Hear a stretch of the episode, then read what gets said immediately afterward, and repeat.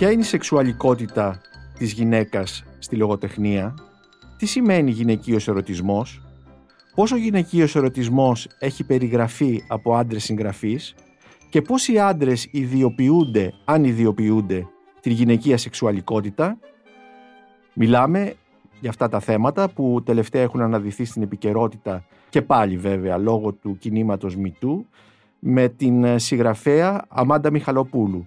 Αφορμή για την πρόσκληση αυτή είναι ένα καινούριο έργο της πάνω στο μύθο της Φέδρας και του Ιππόλυτου αλλά και η αμερικανική έκδοση του μυθιστορήματός της «Η γυναίκα του Θεού», God's Wife, σε μετάφραση της Πατρίσια Μπαρμπέιτο. Είμαι ο Νίκος Μπακουνάκης και είναι το podcast της LiFO για βιβλία και συγγραφείς. Είναι τα podcast της LiFO. Αμάντα Μιχαλοπούλου, γεια. Σε καλωσορίζουμε στο στούντιο της LiFO. Ευχαριστούμε που είσαι εδώ.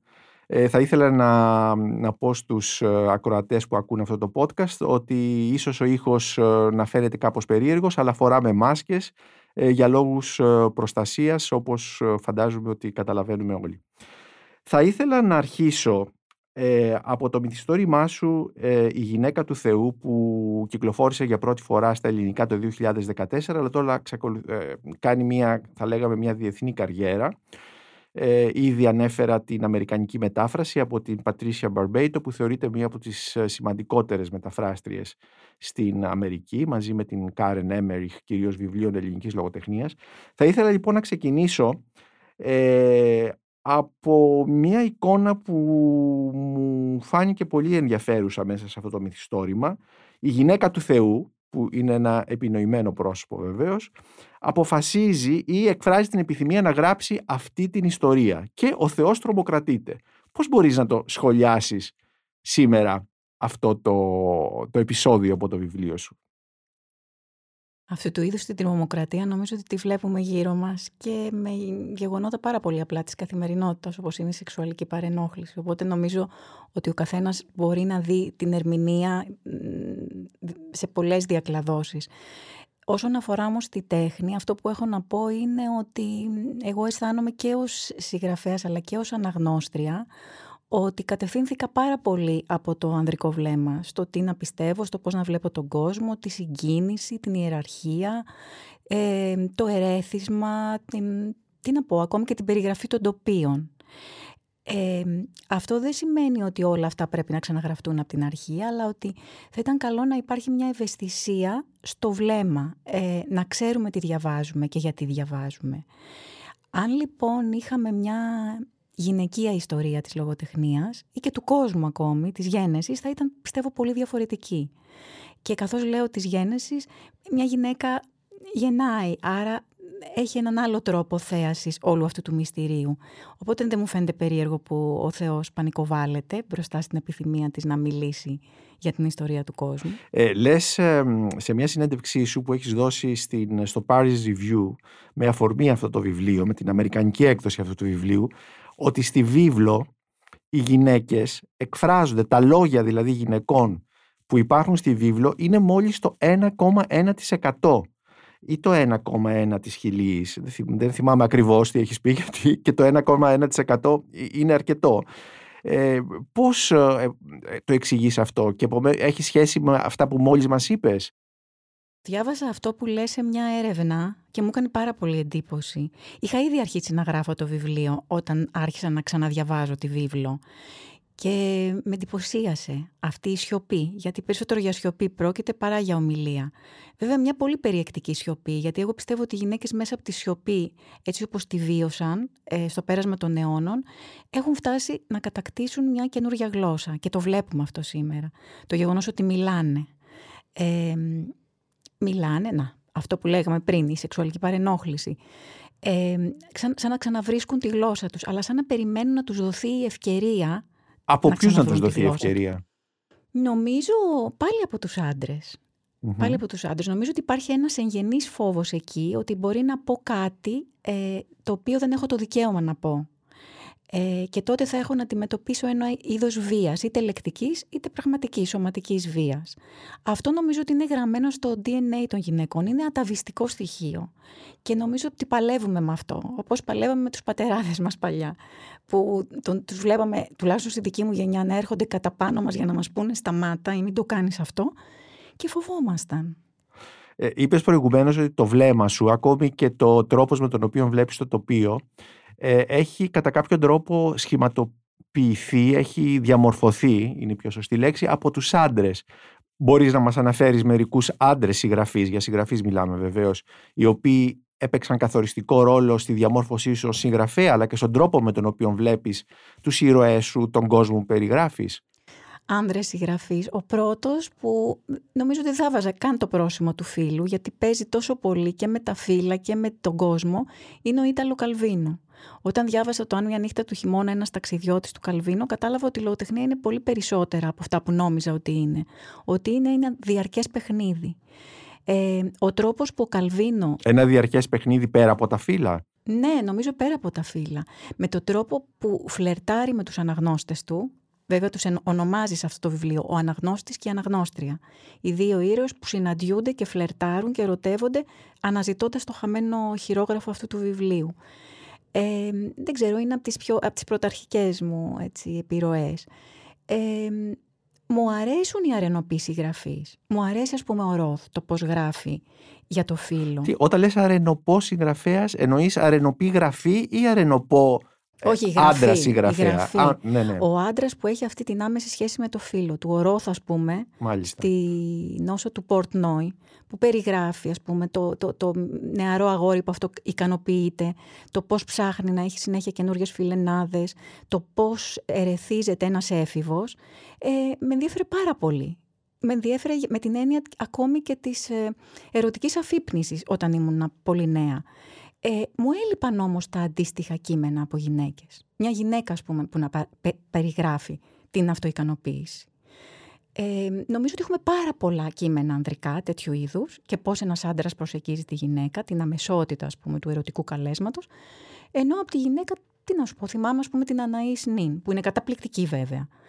Ε, ή θυμάμαι την Έρη Σωτηροπούλου, που είναι επίσης συγκλονιστική στην περιγραφή του ερωτισμού. Αλλά θυμάμαι και τις περιπέτειες που είχε, Θυμάσαι ότι αποσύρθηκαν τα βιβλία της από τις ε, βιβλιοθήκες, μην διαβάσουν τα παιδιά και σοκαριστούν. Ένας άντρας αντίστοιχα θα είχε τέτοια, θα αντιμετώπιζε τέτοια επεισόδια, θα ζητούσαν την απόσυρση των βιβλίων του; Νομίζω πως όχι. Δηλαδή όταν ο Θανάσης Βαλτινός γράφει πάρα πολύ άμεσα και μινιμαλιστικά, αλλά με πολύ ενδιαφέροντα τρόπο, για τη δική του ματιά, που είναι πάρα πολύ η ματιά του άντρα, ή τουλάχιστον και ενός άντρα παλαιότερης γενιάς. Με πολύ ενδιαφέρον όμως. Ε, δεν, δεν έχω δει ποτέ να υπάρχει κάποια λογοκρισία εκεί. Ποιοι άλλοι είναι οι αρενοποί συγγραφείς έτσι όπως τους προσδιορίσες πριν από λίγο. Αρενοποί συγγραφείς. Για σένα εννοώ. Ναι. Εκτός από τον Φίλιπ Ροθ. δεν μου έρχεται κάποιος τώρα. Ε, ο, ο, ο Ρόθ είναι για μένα η κορυφή του, του, του Ωραία, ας, όμως. Θα μπορεί να μας έρθει Ωραία, στη συζήτηση, ας, ναι. κάνω και συμπληρώσω την ερώτηση. Άρα ενωπή γραφή υπάρχει θηλυκή γραφή η οποία μπορεί να είναι και από άντρες; Ναι, φυσικά, φυσικά. Ας πούμε, οι περιγραφές του Τσβάιχ πολύ συχνά για μένα, να, που λέγαμε για τα τοπία πριν, έχουν μια ευαισθησία σχεδόν θηλυκή. Του Στέφαν Τσβάιχ. Ναι, ή όταν περιγράφει ένα φρούτο, πώς το φρούτο κάτω από τον ήλιο είναι μια εικόνα ευτυχίας. είναι μια θηλυκή ματιά στην πραγματικότητα. Νομίζω ότι έτσι κι αλλιώς έχουμε, φέρουμε και τα δύο φύλλα μέσα μας. Οπότε το θέμα είναι με ποια πλευρά γράφουμε κάθε φορά. Πάντως ο δικός σου κόσμος είναι κυρίως κόσμος γυναικών και στις, ε, στα μυθιστορήματά σου, τα, τα μυθοπλαστικά, αλλά και στο αυτοβιογραφικό σου μυθιστόρημα, το Μπαρόκ, όπου εσύ είσαι βεβαίως η ηρωίδα. Μάλιστα έχεις πει ότι μία από τις, πιο, από τις πρώτες ίσως ε, ποιητικές εικόνες, ε, λογοτεχνικές επομένως, ε, είναι η εικόνα της γιαγιάς σου ενώ απλώνει ρούχα, ασπρόρούχα, πετσέτες κτλ. σε ένα σύρμα που είναι δεμένο ανάμεσα σε δύο λιόδεντρα. Αυτός λοιπόν ο κόσμος των γυναικών ε, στον οποίο εσύ δημιουργείς και κινείσαι ενώ λογοτεχνικά, τι χαρακτηριστικά έχει; Εγώ μεγάλωσα με γυναίκες, μεγάλωσα με τη γιαγιά μου ας πούμε και υπάρχουν πολλά που διαμείβονται από τη μια γενιά στην άλλη χωρίς καν να διαμεσολαβεί η γλώσσα. Δηλαδή ο τρόπος που βλέπεις τη γιαγιά σου να πλένει ρούχα στη σκάφη. Τότε είχε, είχε ακόμη σκάφη η γιαγιά μου και απλένε έξω. Το πώς πήγαινε στα κοτόπουλα ας πούμε, για να τα ταΐσει, τις κότες.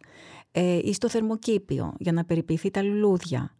Ε, αυτές ήταν οι εικόνες μου. Ή που λες πραγματικά το σύρμα με τα ασπρόρουχα και η μυρωδιά των ασπρόρουχων. Ε, δεν με ενοχλεί καθόλου αυτή η εικόνα της γυναίκας. Έχω έτσι μια πολύ, πολύ ζεστά αισθήματα για όλο αυτό. Απλώς πιστεύω ότι ο γυναικείος κόσμος δεν είναι εκεί μόνο και δεν πρέπει να περιορίζεται σε αυτό. Πρέπει να, να ανοιχτούμε και στις άλλες πλευρές που είναι καλυμμένες με ενοχή, με φόβο, με αμφιβολία και που έχουν να κάνουν με το σώμα. Με το σώμα και με το σεξ αυτές. Και με το σεξ, ναι, αλλά και με τη σωματικότητα. Δηλαδή λέμε σεξ ε, και λέμε επιθυμία και αυτό νομίζω μερικές φορές, όχι πολύ συχνά, ότι το μπερδεύουμε με την επιθυμία να είμαστε αρεστές στους άντρες. Ξεχνάμε δηλαδή ότι το σώμα και η επιθυμία έχει να κάνει με ένα αίσθημα ζωτικότητας. Με το ότι είμαστε ζωντανές και με το ότι κάνουμε, το κάνουμε πρώτα-πρώτα για μας. Επομένως η ερωτική πρόκληση ε, είναι ε, έκφραση ζωτικότητας, είναι ένα σώμα που πάλεται, δεν είναι ε, για παράδειγμα μία επιθυμία να προσελκύσεις. Όχι, είναι πρώτα και πρωταρχικά αυτό που λες το, το σώμα που πάλεται, η επιθυμία να δηλώσεις είμαι ζωντανή. Είμαι ζωντανή και είναι μια γιορτή το να είμαι ζωντανή. Είναι τα χέρια μου αυτά, τα πόδια μου, τα μαλλιά μου. Και τώρα που το λες αυτό, με ρώτησες γι' αυτό, σκέφτομαι τη φέδρα. Τη φέδρα ως επιθυμία ζωτικότητας. Τη φέδρα την οποία αν δουλεύεις τώρα, ε, ε, δηλαδή επεξεργάζεσαι αυτό τον μύθο του, της φέδρας και του υπόλοιπου, αυτή την αιμομικτική εντός εισαγωγικών ερωτική σχέση της, ε, του υπόλοιπου με τη μητριά του, τη φέδρα. Πώς τη βλέπεις σήμερα την, τη σχέση αυτή; Εμένα αυτό που με απασχολεί. Σε αυτό που γράφεις. Και θα σου το πω πρώτα διαχρονικά, γιατί για να φτάσω σε αυτό που γράφω εγώ, έχουν προηγηθεί τόσα κείμενα, σπουδαία κείμενα, αλλά ανδρικά κείμενα. Δηλαδή, ξεκινάει ο μύθος με τον Ευρυπίδη, τον παίρνει μετά ο Σενέκας, τον κάνει κάτι άλλο, ο Ρακίνας. Ε, ο Βίδιος στους χαρακτήρες του γράφει ένα υπέροχο γράμμα της φέδρας η οποία το απευθύνει στον υπόλοιπο. Έχουμε μόνο ανδρικές ματιές λοιπόν πάνω στο πώς είναι, πώς νιώθει η φέδρα. Από όλους αυτούς τους άντρες η φέδρα τιμωρείται. Θέλω να πω αυτοκτονεί. Ε, η, η Τσφετάγεβα είναι η μόνη γυναίκα και, και νομίζω ότι και κάποιες άλλες επίματα, αλλά η μόνη που έγραψε θεατρικό κείμενο πάλι πάνω στη φέδρα. Και ήταν μια φέδρα πάρα πολύ διαφορετική, απελευθερωμένη, με τη σεξουαλικότητά της χωρίς καμία ενοχή, ε, με, με την τροφό της πολύ διαφορετική από την τροφό όπως τη βλέπουμε στον Ευρυπίδη. Η τροφό την, την σπρώχνει προς τον υπόλοιπο. Άλλες γυναίκες εκεί. Και σκεφτόμουν, ας πούμε, αν εγώ έφτιαχνα μια φέδρα, πώς θα ήταν η δική μου φέδρα. Και αισθάνθηκα ότι θα ήθελα να είναι μια φέδρα που δεν πεθαίνει, δεν αυτοκτονεί στο τέλος και που δέχεται αυτό το κάλεσμα της ζωής και της ζωτικότητας, που είναι το βλέμμα της προς ένα νεότερο άνδρα μοιάζει αυτό να είναι ακόμη ένα ταμπού στην εποχή μας.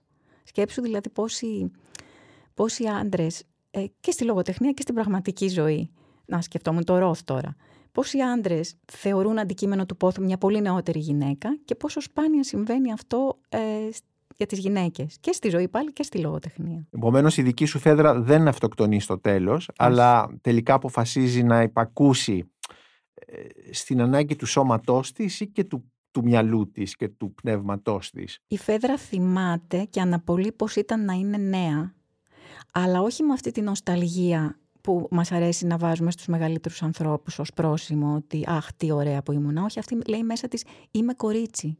Μέσα μου είμαι κορίτσι. Είναι αυτό που έλεγε η Γερτρούδη Στάιν.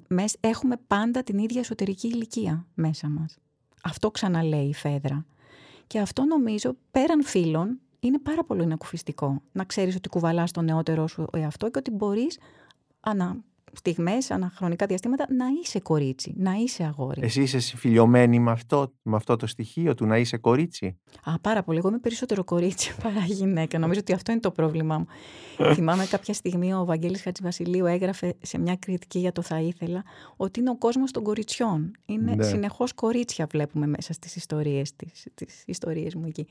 Και έχει δίκιο γιατί ε, νομίζω ότι όλοι σέρνουμε την εφηβεία μας ε, και ως ανεκπλήρωτο όνειρο. Τα πράγματα που δεν κάναμε τότε ή αυτά που μας κρατάνε ζωντανούς. Η ζωτικότητα σημαίνει η ζωντάνια.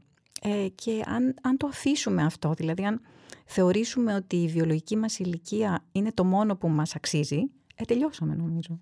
Ε. Ε, να ξαναγυρίσω στο μύθο του, της Φέδρας και του υπόλοιπου έτσι όπως εσύ τα ξαναβλέπεις σήμερα και γράφεις πάνω σε αυτό. Ε, τον υπόλοιπο πώς τον βλέπεις; Ο δικός μου υπόλοιπος είναι ένας 25 ε, ένας ε, άνθρωπος που έχει μείνει στην εφηβεία του με άλλον τρόπο. Είναι ένας ε, έφηβος που ουσιαστικά ε, διατρανώνει σε όλους τους τόνους την ελευθερία του. Δεν μπορεί να συνδεθεί ούτε με τη Φέδρα, ούτε όμως με κάποιο άλλο κορίτσι. Θέλει να έχει σχέσεις της μιας βραδιάς, σχέσεις που τελειώνουν εύκολα, ανώδυνα, χωρίς να υπάρχει παραμικρή δέσμευση. Σαν να είναι δηλαδή ένας νέος άντρας της εποχής μας. Ναι, και άλλων εποχών θα έλεγα. Α, και άλλων εποχών, ναι. Δεν υπήρχαν και σε άλλες εποχές τέτοιοι άντρες. Ναι. Ε, τελικά, ποια είναι η σεξουαλικότητα της γυναίκας στη λογοτεχνία; Μπορείς να την περιγράψεις. Κοίτα, αν θεωρήσουμε ότι μια εικόνα έτσι που είναι πάρα πολύ, θα έλεγα βασανιστική, είναι η Λολίτα του Ναμπόκοφ. Έτσι, το μικρό αυτό κοριτσάκι που ο Ναμπόκοφ το τον βλέπει. Νυμφίδιο. Τον νυμφίδιο. Έτσι. Αλλά αυτός το ονομάζει νυμφίδιο. Άρα θεωρώ ότι είναι ένα πρότυπο σε όλη τη λογοτεχνία το κορίτσι που προκαλεί τον άντρα. Δηλαδή, Μάλιστα. άνοιξε ένα δρόμο Ναμπόκοφ σε αυτό. Εγώ θα ήθελα να δω το κορίτσι. τη Πριν δι- από τον Ναμπόκοφ όμως, δεν έχουμε στην, ε, Βέβαια. ε, στο Σέξπιρ ας πούμε, Βέβαια, στο Σέξπιρ, στα, στη, στην ε, ελληνική αρχαιότητα, στα, στα, όλα σε- τα δράματα, αρχαία Ναι. δράματα. Πώς είναι οι φιγούρες των γυναικών; Πάλι άντρες δεν γράφουν για αυτές. Ε, είναι η μύδια, είναι γυναίκες, δηλαδή οι γυναίκες που βγαίνουν από τον κανόνα τρελαίνονται, σκοτώνουν τα παιδιά τους, αυτοκτονούν. Υπάρχει δηλαδή ένα Επομένως, η, γενε- η, γενου- η γυναικεία σεξουαλικότητα στη λογοτεχνία έχει σχέση με μια γυναίκα που είναι έξω από τον κανόνα; Ε, νομίζω ναι. Είδες που είδαμε και το παράδειγμα της Σωτηροπούλου που, που είπαμε. Πόσο σοκάρει ας πούμε μια γυναίκα που μιλάει με αυτόν τον τρόπο. Ή ας πούμε θυμάμαι στον Μπαρόκ το κεφάλαιο 15 που η αφηγήτρια Στον παρόκτο μυθιστόρημα, το Ναι. αυτοβιογραφικό μυθιστόρημά σου. που περιγράφει η αφηγήτρια την, την, τον ερωτισμό στα 15 της χρόνια, την ανακάλυψη του σώματός της. Θυμάμαι ότι ήταν ένα κεφάλαιο που ξένησε, που δημιούργησε προβλήματα. Ε, γιατί να γράφει μια γυναίκα, ας πούμε, για την αυτοικανοποίηση. Θυμάμαι ένα βιβλίο πάρα πολύ ενδιαφέρον κατά τη γνώμη μου, της Κατρίν Μιγέ, «Η σεξουαλική ζωή της Κατρίν Μη».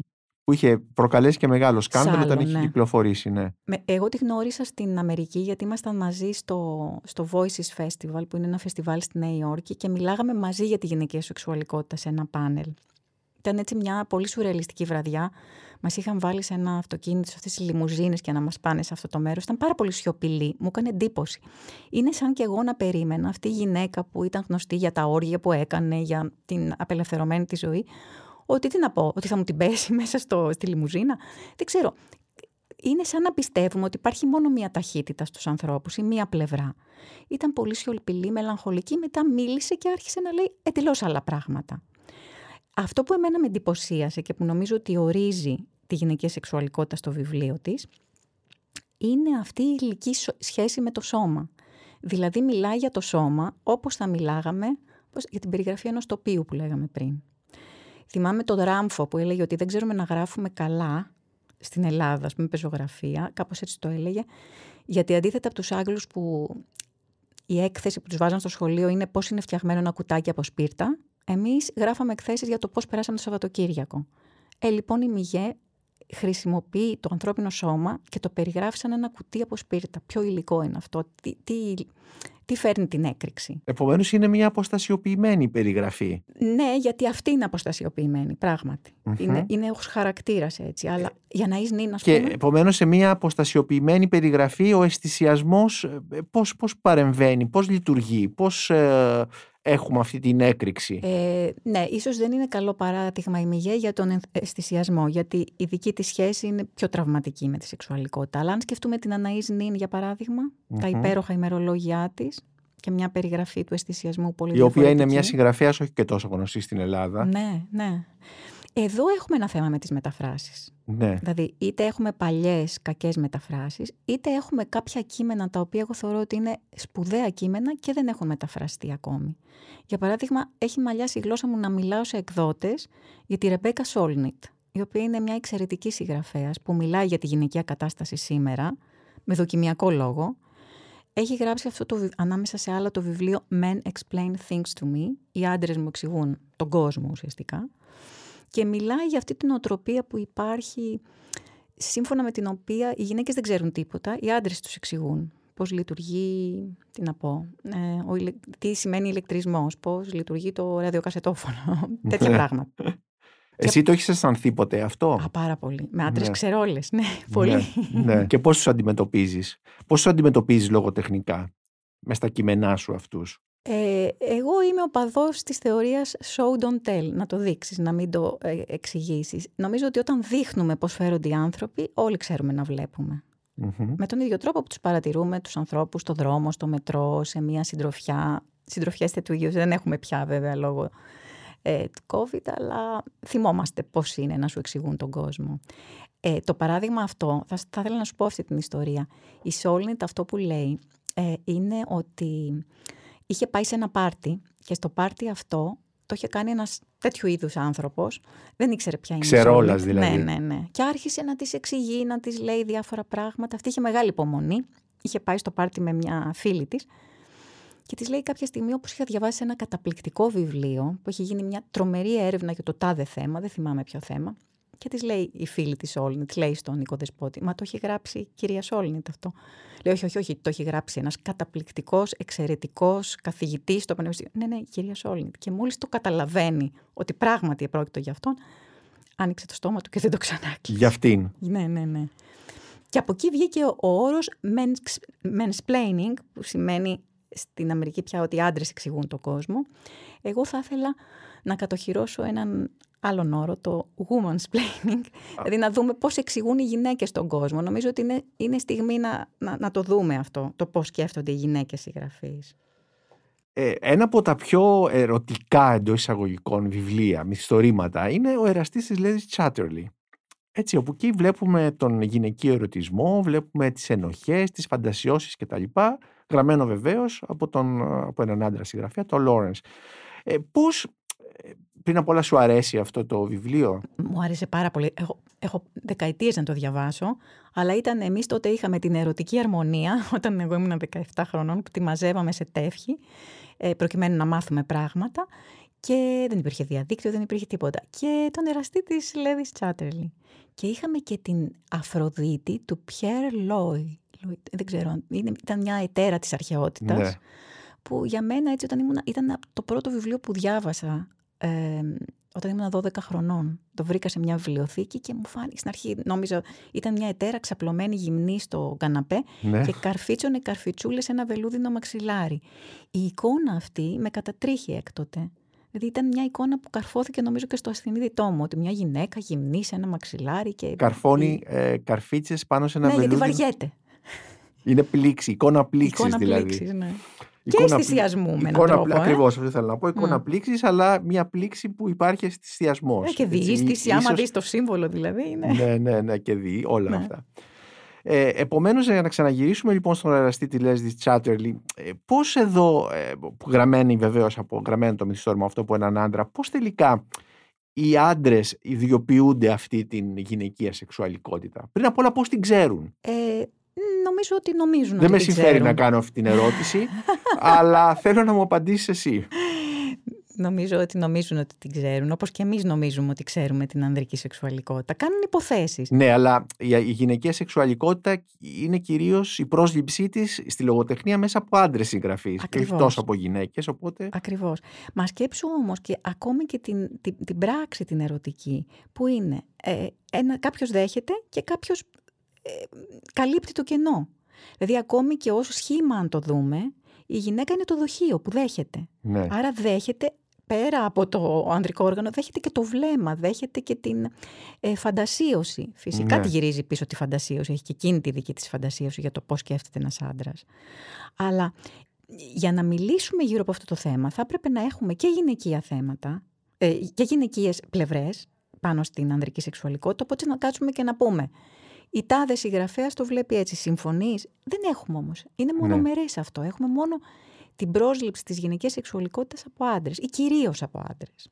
Επομένως, πώς την ιδιοποιούνται αυτή τη σεξουαλικότητα, Μπορείς ε, να μας δώσεις ένα παράδειγμα ίσως ή να περιγράψεις αυτή την ιδιοποίηση; Είναι μια ιδιοποίηση ε, που έχει και βιαιότητα; Ε, μιλάω πάντοτε μέσα στο κείμενο το λογοτεχνικό, έτσι, όχι, όχι γενικότερα η βιαιότητα ε, ως ε, κάτι που ε, γίνεται με, με σύμπραξη δεν είναι κακό πράγμα. Ο έρωτας είναι ένα πεδίο που έχεις στα πάντα όλα τα συναισθήματα και όλες οι φαντασιώσεις μπορεί να ικανοποιηθούν. Το θέμα είναι ε, τι, τι, τι πιστεύει ε, ένας άντρας ότι θέλει μια γυναίκα. και φυσικά το βλέπουμε μόνο από την ανδρική πλευρά. Θέλω να πω, να, να ξαναγυρίσουμε ας πούμε στη Λολίτα. Η Λολίτα είναι έτσι γιατί θέλει να τον προκαλέσει μόνο ή είναι η φαντασίωση η δική του; Γιατί όταν ξεκινάει το βιβλίο και ξεκινάει αυτό με το Fire of My Loins για τη Λολίτα που είναι τόσο ερωτευμένος με αυτό το πλάσμα, ε, έχουμε τη δική του πλευρά. Δεν ξέρουμε ακριβώς τι σκέφτεται εκείνη. Ποτέ δεν μαθαίνουμε. Ή ας πούμε, όταν ο, ο Φλομπέρ λέει Είμαι η Μαντάμ Μποβαρή, ωραία. Είσαι η Μαντάμ Μποβαρή.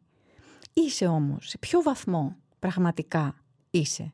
Και αυτή η ενοχή της γυναίκας που πλήττει και που τελικά τα αφήνει όλα για τον εραστή της και αυτό καταστρέφεται, είναι και η δική της ματιά της Μαντάμ Μποβαρή. Δηλαδή μια γυναίκα που θα έγραφε στην εποχή του Φλομπέρ το ίδιο βιβλίο θα έγραφε αυτά που έγραψε ο Φλομπέρ; Δηλαδή θέλω να πω μήπως μας φορτώνονται περισσότερες ενοχές από όσες μπορούμε να αντέξουμε; Και στο σινεμά και στη λογοτεχνία, σε όλες τις μορφές τέχνης. Στην όπερα. Εσύ θα έχεις πολλά Στην όπερα, βεβαίως, οι περισσότερες γυναίκες, ιδιαίτερα στη ρομαντική όπερα, τρελαίνονται, αυτοκτονούν, δολοφονούν, δεν, δεν, δεν ευτυχούν. Δεν υπάρχει δηλαδή happy end ναι. στο μελόδραμα, σε αυτό ναι. το είδους, το, το μεγάλο μελόδραμα, το ιταλικό.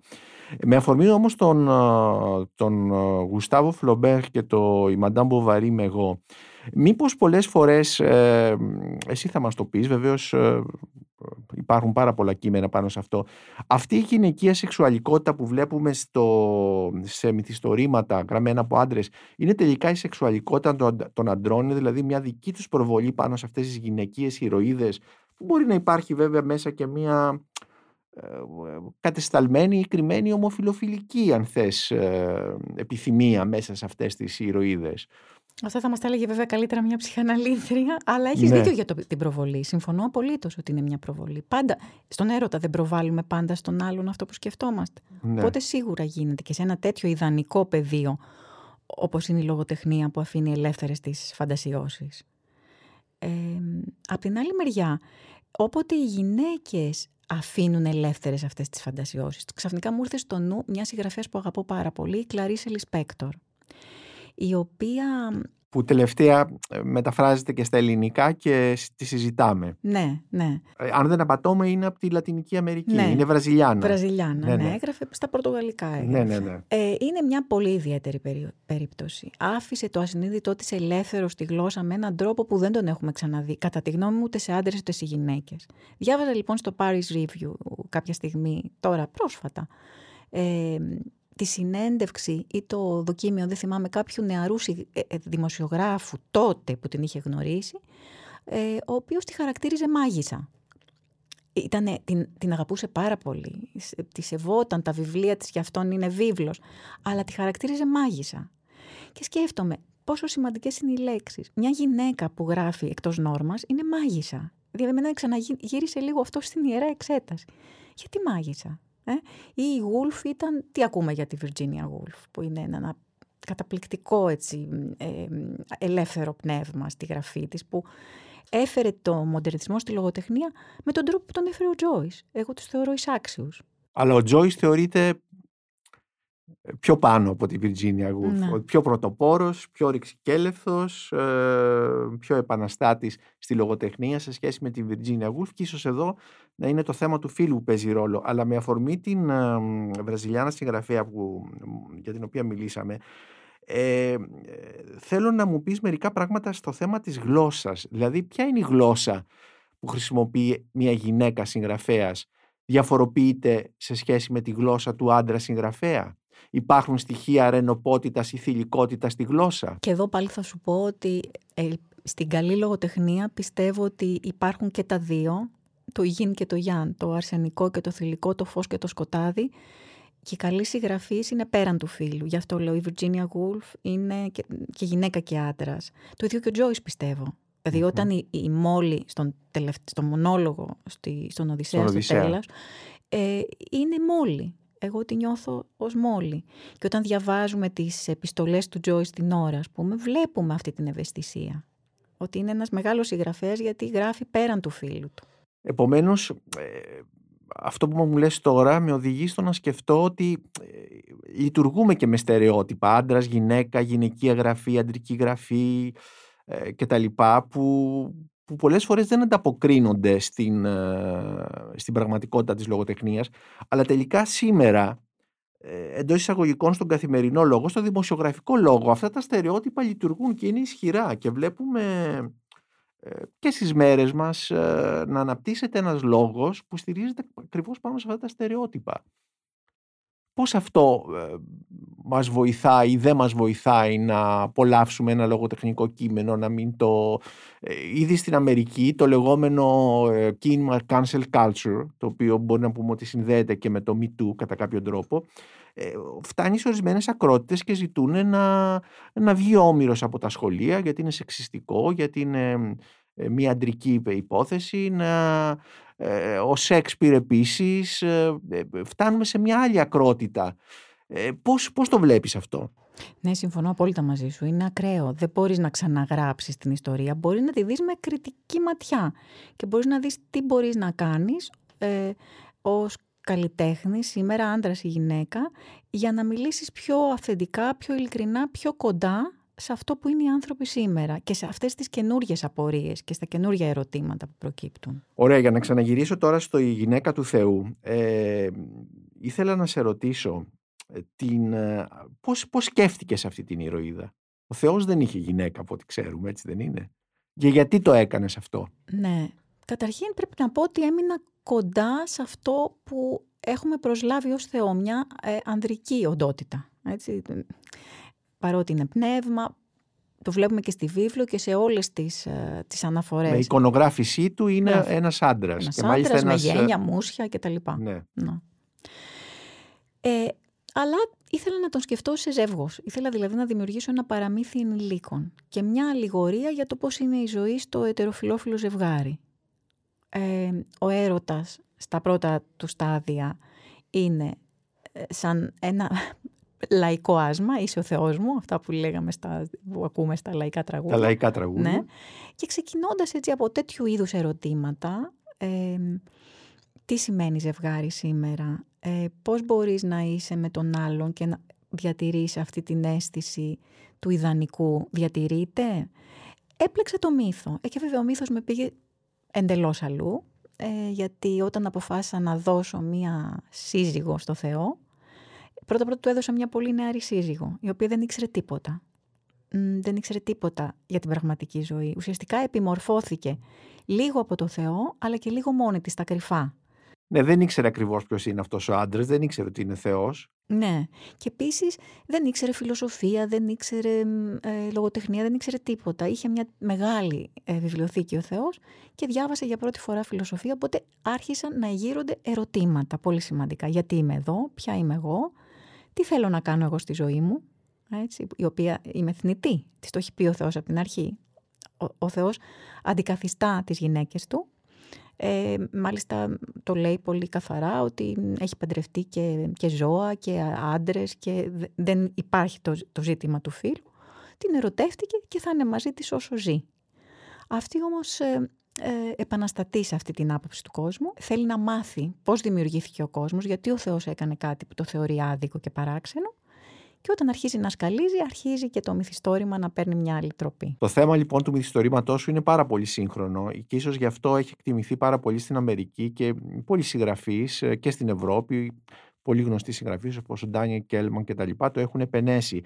Ε, θεωρείς ότι η, η δική μας αναγνωστική κοινότητα ε, βρίσκεται στο ίδιο μήκος κύματος με αναγνωστικές κοινότητες, αναγνώστες ας το πούμε έτσι, στη Γερμανία, στην Αμερική σε σχέση με αυτά τα ζητήματα; Όχι με τίποτα. Νομίζω ότι πάντα όλα τα κινήματα και όλες οι, οι νέες έτσι, οπτικές έρχονται με καθυστέρηση στην Ελλάδα. Όχι με την καθυστέρηση των 20 χρόνων που γινόταν στα χρόνια του σουρεαλισμού ας πούμε, όταν παίρναν τα κινήματα, ερχόντουσαν μετά από δεκαετίες, αλλά σίγουρα με καθυστέρηση.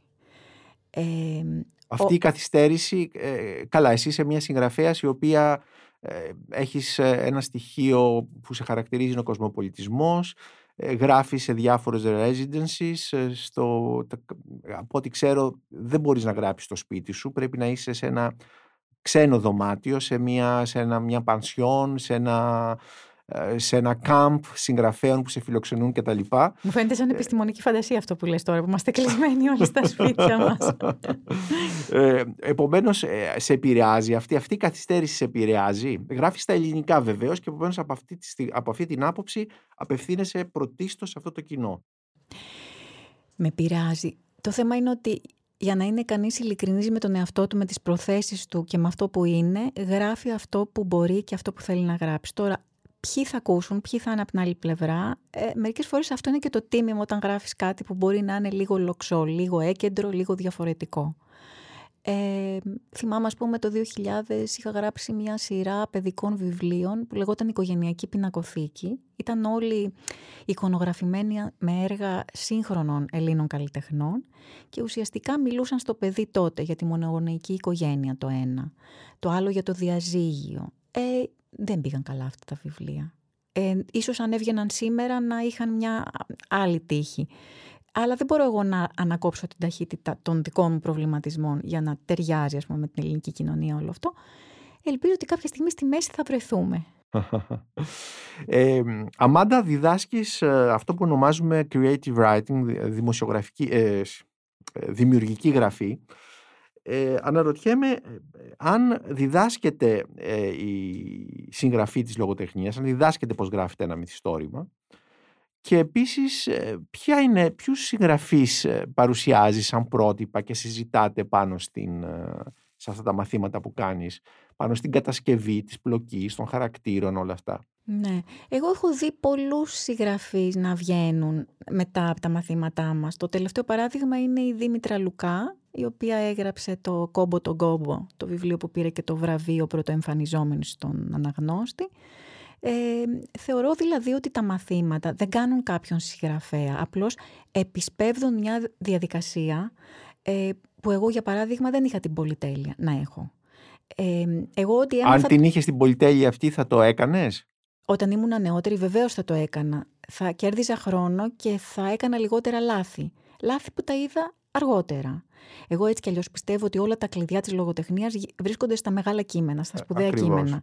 Αν οι φοιτητές δημιουργικής γραφής μάθουν να διαβάζουν σαν συγγραφείς, δηλαδή να βλέπουν αυτά τα κλειδιά, ουσιαστικά να ανοίγουν το βιβλίο, όπως ανοίγουμε και κοιτάμε το μηχανισμό ενός τρένου, μιας κούκλας, και βλέπουμε από τι είναι φτιαγμένο και πώς το κάνει και κάθε φορά μιμούμενοι το κάνουμε καλύτερα, εκεί βρίσκονται νομίζω όλα τα κλειδιά. Ε, τα υποδείγματα που δίνω είναι πάντα συγγραφείς που για μένα σημαίνουν κάτι. Δηλαδή, άντρες και γυναίκες. Άντρες και γυναίκες, ναι. Βέβαια τώρα να κάνω μια μικρή παρένθεση για να σου πω ότι έχω και μια λέσχη ανάγνωση στην Πύρνα που ξεκινάμε τώρα ξανά, τον νέο κύκλο. Ε, τον τελευταίο χρόνο... Ε, διαδικτυακά γίνεται αυτή. Διαδικτυακά όλα ναι. πια. Όλα ναι, πια. Ναι. Το, το τελευταίο καιρό λοιπόν έκανα γυναίκες συγγραφείς, γιατί ήθελα λίγο, αυτά τα θέματα με απασχολούσαν πάρα πολύ. Τώρα στον καινούριο κύκλο αναρωτιόμουν πώς θα ήταν να διδάξω άντρες συγγραφείς που δεν γράφουν μέσα στο όριο της πατριαρχίας, της αλαζονίας, της ε, πώς να σου πω, της τσιμεντένια ανδρικής ματιάς. Ναι, του παραδομένου τέλος ναι. πάντων ρόλου, ναι. Και επειδή διάβασα κάποια βιβλία που μου φάνηκαν πάρα πολύ ενδιαφέροντα, άλλαξα το πρόγραμμα. Α πούμε, διάβασα το Μεσάζοντα του Χάρτλι. Ένα εξαιρετικό μυθιστόρημα του προηγούμενου αιώνα. Go Between. Ναι. Που δείχνει, ας πούμε, την προεφηβεία από την περιά του αγοριού με μια πολύ ενδιαφέρουσα έτσι, ματιά ευαίσθητη ή του Γκούλιξεν αυτό το βιβλίο «Ιστορία ενός γάμου» που είναι ένας πολύ διαφορετικός γάμος, πιο ανοιχτός αλλά και με άλλου είδους προβλήματα ε, στην, ε, στην Βόρεια Ευρώπη, έτσι που βλέπουμε μια άλλη ματιά. Έχω λοιπόν φτιάξει μια λίστα με βιβλία που είναι γραμμένα από άντρες, όχι όμως με τον ανδρικό τρόπο, αυτό που θεωρούμε, ας πούμε, ανδρικό τρόπο, και νομίζω ότι αντί να μιλάμε μόνο για τις γυναίκες, που είναι τώρα μια τάση, το να λέμε πώς γράφουν οι γυναίκες, να δούμε τέτοιου είδους βιβλία υποδείγματα που έχουν γραφτεί από άντρες με ευαισθησία. Αυτό προτείνω.